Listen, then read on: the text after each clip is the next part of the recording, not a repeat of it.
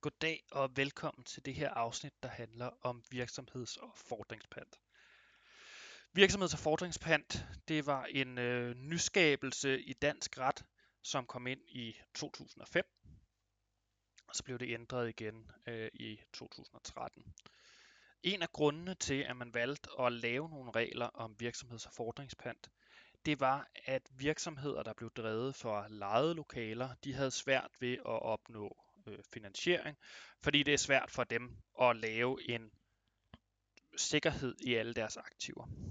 Altså hvor en virksomhed, der har til huse i sine egne lokaler, kan stille sikkerhed øh, i stort set altså alt, hvad der ligesom er omfattet af bygningen, bare ved at stille pant i den faste ejendom. Vi har jo tinglysningslovens paragraf 37 og 38. Så er det lidt mere bøvlet for en virksomhed, der har til huse i lejede lokaler, fordi der står man lige pludselig i en situation, hvor at, jamen, man kan selvfølgelig ikke give pant i en andens ejendom, og hvis man så skal give pant i enkelte aktiver, som ellers ville være omfattet af paragraf 37 og 38, jamen, så kræver det, at man tinglyser, og man betaler tinglysningsafgift for hver evig eneste aktiv. Det er dyrt, det er bøvlet, det gør, at øh, man måske ikke har så meget lyst til det, medmindre man øh, virkelig, virkelig har brug for pengene. Så bliver man nødt til at finde en anden ordning, og den ordning, det blev så virksomheds- og fordringspant. Reglerne om virksomheds- og fordringspant, de findes i paragraf 47c til F. Og bare for at starte et sted, øh, så kommer vi øh, til at starte med til paragraf 47c. Den første betingelse for, at man kan stille et virksomhedspant, det er, at man skal være indehaver af en erhvervsvirksomhed. Altså det er kun erhvervsvirksomheder, der kan stille virksomhedspant. Privatpersoner kan ikke. I forhold til det her med erhvervsvirksomhed, det er selvfølgelig både personligt drevne virksomheder og kapitalselskaber, men der skal altså være en erhvervsvirksomhed. Betingelse nummer to, det er, at man skal bruge enten et skadesløsbrev eller et ejerpantebrev til at lave den her pantsætning. Og så er der så mulighed for, at man kan underpansætte alt, hvad virksomheden ejer og fremtidig erhverver. Derudover så, på trods af, at man giver pant i, i alt, i hvert fald mere eller mindre alt, så har man så lov til at lave det, der hedder en udskillelse ifølge regelmæssig drift. Det er ret smart, at man kan det, fordi ellers så øh, var der ingen mulighed for at øh, løbende skifte ud i sit lag og sådan noget. Virksomhedspandet det skal tinglyses for at opnå øh, sikring øh, over for andre rettigheder, og det skal tinglyses i personbogen på virksomhedens blad i personbogen. Og når vi så kigger videre på øh, stykke 3, så fremgår det af stykke 3, hvad for nogle aktive typer et virksomhedspand det kan omfatte. Og det kan omfatte altså stort set alt det, som en erhvervsvirksomhed typisk vil have. Fordringer øh, fra salg af varer og tjenesteydelser, øh, lager af både råvarer, øh, færdigvarer og alt derimellem, øh, køretøjer, som ikke er og aldrig har været registreret i motorkøretøjsregisteret, driftsinventar og driftsmateriel, drivmidler og andre hjælpestoffer, besætning, goodwill, domænenavn, andre sådan immaterielle rettigheder, øhm, og så nogle andre typer køretøjer.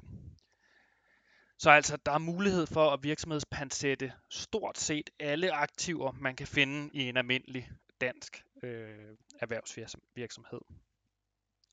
Og som jeg sagde før, så er det ting, som ofte vil være omfattet af et paragraf 37 eller 38 pant, hvis man drev virksomhed fra sin egen øh, bygning.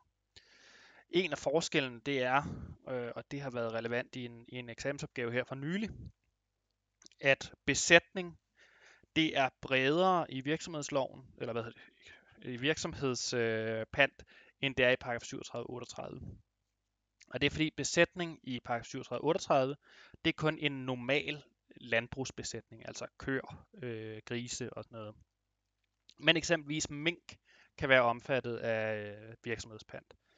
Så altså besætningsbegrebet, det her med dyr, det kan øh, være, være større, når man snakker virksomhedspant, når man snakker paragraf 37-38.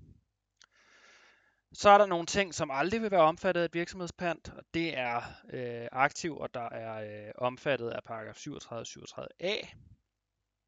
Så er det øh, andele i øh, andelsboligforeninger, køretøjer, der er fritaget for registrering, øh, skibe og luftfartøjer. Ikke ting, der er øh, sønderlig relevante, øh, i ly, altså, når man sådan snakker øh, almindelige opgaver. Så nu har vi været inde på, jamen, hvordan er det, man stifter et virksomhedspant, øh, og hvordan er det, man skal have det øh, tinglyst, hvad kan det omfatte, og hvad kan det ikke omfatte. Så er der nogle ting, som et virksomhedspant det skal respektere. Og et virksomhedspant det skal først og fremmest respektere udlæg, hvis udlægshaveren senest tre dage efter foretagelsen af udlægget giver virksomhedspanthaver besked om, at der er det her udlæg. Udlægget skal selvfølgelig vedrøre et aktiv, der ellers er omfattet af virksomhedspantet, ellers giver det ikke nogen mening, øh, at det skal respektere det. Det er en lidt øh, særlig regel, det her, øh, og det er en regel, som kom ind under den øh, politiske behandling af lovforslaget. Det er altså ikke en af dem, der findes helt tilbage fra sådan dengang lovforslaget det blev fremsat. Det betyder også, at der er sparsomme øh, øh forarbejder til den bestemmelse. Derudover så står der i stykke 6, at et virksomhedspant det skal respektere underpant i løsøger, som er aftalt og tinglyst senest samtidig med overgivelsen, altså før det bliver indlagt i virksomheden, øh, og dermed bliver omfattet af virksomhedspantet, så er der mulighed for, at man kan lave et særskilt pant i et særskilt aktiv. Så vil der stadig være virksomhedspant i alle de andre aktiver, men det her ene aktiv, der vil der så være et særskilt pant i det. Det samme det er tilfældet ved øh, ejendomsforbehold, i løsøregenstanden. Det vil også kunne opretholdes over for øh, et virksomhedspant. Forudsat at ejendomsforbeholdet det er aftalt senest samtidig med overgivelsen. Det var stykke 6. Så er der stykke 7, der egentlig siger præcis det samme, men det er så bare ikke løsøger, det er køretøjer i stedet for. Men igen, et virksomhedspant det skal respektere ejendomsforbehold og underpant i køretøjer. Så altså virksomhedspant, det kan omfatte stort set alt, som en virksomhed den har. Det skal tinglyses i personbogen for at opnå øh, sikkerhed over for godtroende panthavere øh, og kreditorer.